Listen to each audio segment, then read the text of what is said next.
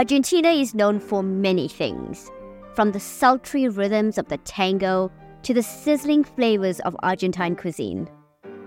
This month, one more restaurant made Argentina a little more famous around the world.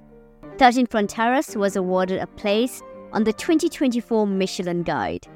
I spoke with executive chef and owner Dave Soady on the recognition. I still don't really wrap my head around it. It kind of hit me today a little bit, actually. I was kind of thinking that, um, holy shit, we're in the Michelin Guide. And kind of last last night when, you know, I was I, I, I got back in the kitchen for a minute and and uh, I looked out and the, the restaurant was totally full. And I was just like, man, uh, this is, you know, really hard times in Argentina and there's people still coming here. So I'm I'm very grateful. Uh, I'm I'm really grateful to everyone who walks in the door and um, everyone who's been involved in this thing along the way.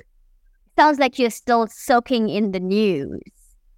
Yeah, I am. I I, I really am. I, I I really don't know what to make of it. You know, I'm I moved to a country that that didn't have a Michelin Guide until three months ago. When I first got the email, I thought it was a scam.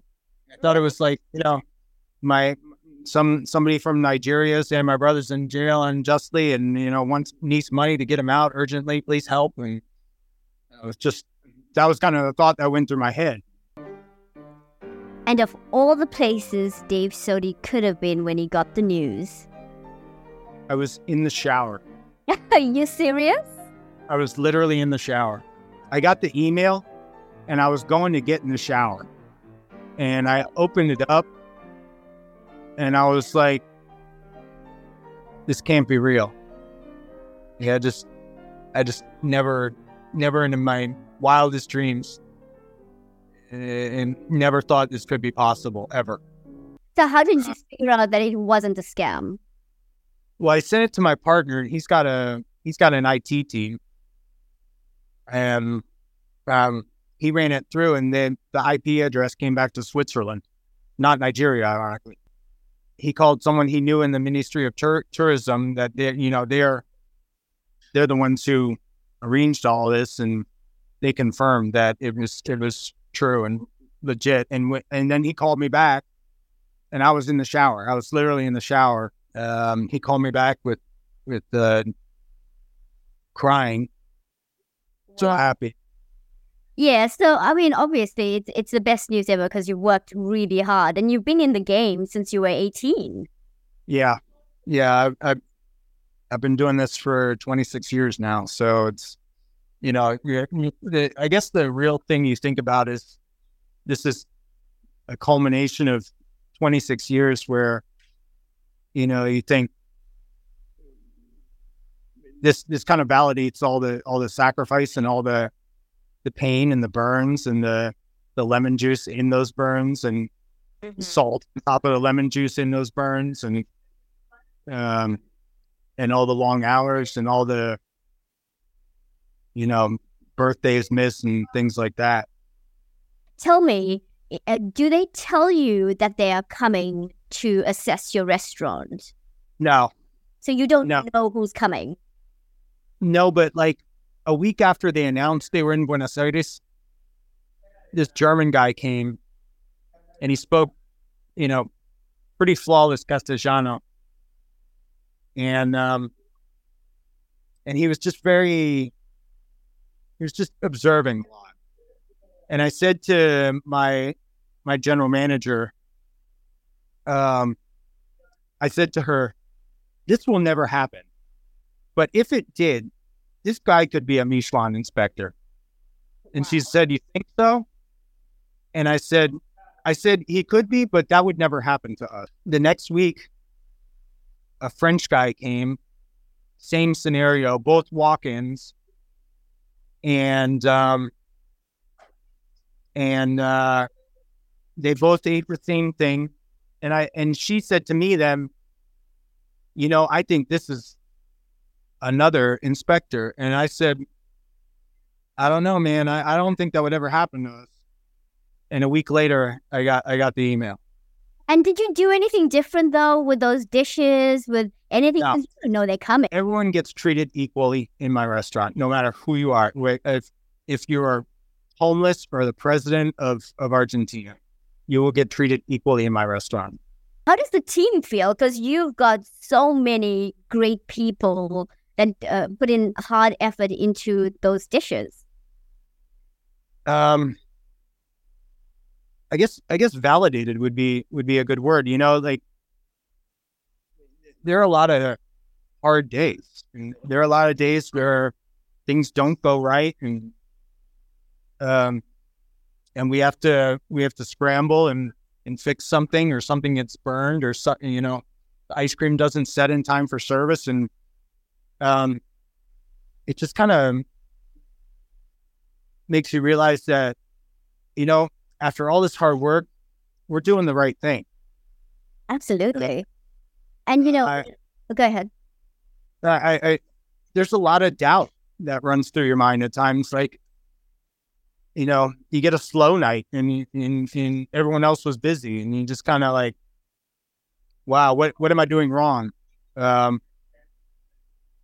but, you know, those are those are also the ebbs and flows of Argentina. Argentina isn't a place that's very easy to, to run a run a restaurant or a small business. But, um, but it just kind of restores your faith in what you're doing, even after all those frustrations. Absolutely. And when you took that journey across thirteen borders and decided to stay in South America permanently, thrive through the pandemic, I'm sure you weren't thinking one day there'll be a Michelin guide that will cite my restaurant as creative, because that's what the guide says. Yeah, I, I no, that was, I appreciate them saying that, first of all. Like, that's, that's, if there's one thing we strive for, it's to be creative and, and different, and, and be the black sheep amongst a lot of sameness. Um, so, so I appreciate them classifying us as creative. Um, I, I think that's accurate. Um, but no, I, I never once thought that, um, that we would ever be in the Michelin Guide. I never, I never thought Michelin would ever come to South America, to be honest. That's awesome. And Dave, the dishes that contributed to this recognition, I'm sure you took note of what the German and uh, uh, French inspectors had, but what are those that you think contributed to this uh, tick in the right direction?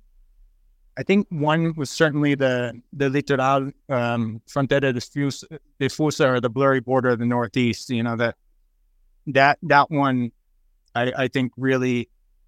is probably um, my favorite dish of the year. Um, I, I would I would definitely categorize it as being my my my dish of the year on on Trese's menu. And uh, what is the dish? So it's a dish that's inspired by by uh, Misiones Province in Argentina, which is a very um, jungle like province. It's it's really the only subtropic region in in Argentina. And uh, um, and it butts right up against Paraguay. So they share a lot of ingredients and, and techniques along with their border. Um, and so the base of the plate is made out of bijou, which is a, a flatbread made out of yuca starch and cheese. And we also add a, a third cornflower and lavender to our dough. And then on top of that, um, we we put chacaratia, which is an edible wood that's very indigenous to, to Misiones. Um, and uh, puree of palm hearts. So you so you actually have two woods on the dish, and then we finish it with honeycomb and some root vegetables and leaves in season.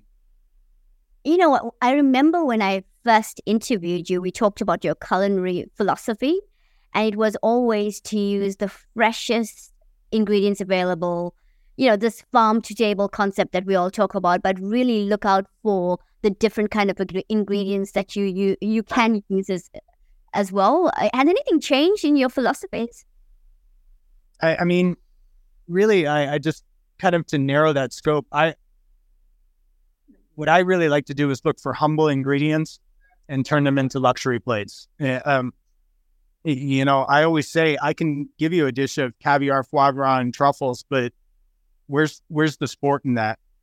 Um, I, if I can turn a dish of tripe into something luxury and delicious, that's really typically food that was left for the poor and the peasants, and um, and and turn that into a luxury dish. I, I think there's a, a lot more game in that, and I think there's a lot more technique and and and skill involved, rather than just putting a piece of foie gras covered in caviar and truffle on the plate. You're a voice that's elevated South American cuisine in very many ways. And for those who know you, who've been supporting you for years, know what you offer, both locally and to international tourists. How do you sure. feel about being that kind of influence? I'm just a cook. I, I mean, you see, you know, as a cook, even though you have a Michelin recognition to your name? Yeah.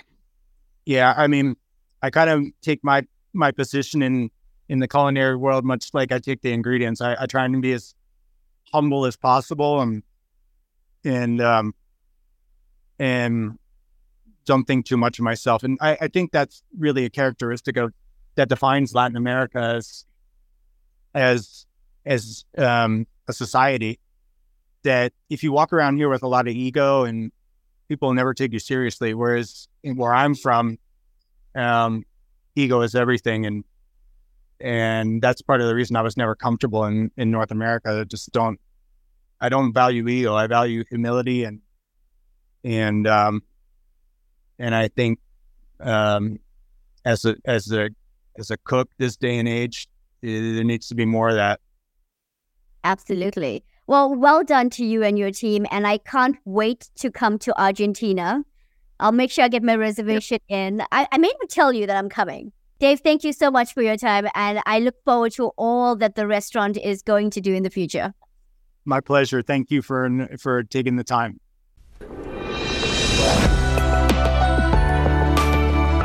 is the Travel Writer Show on J Air eighty-eight F M in Melbourne.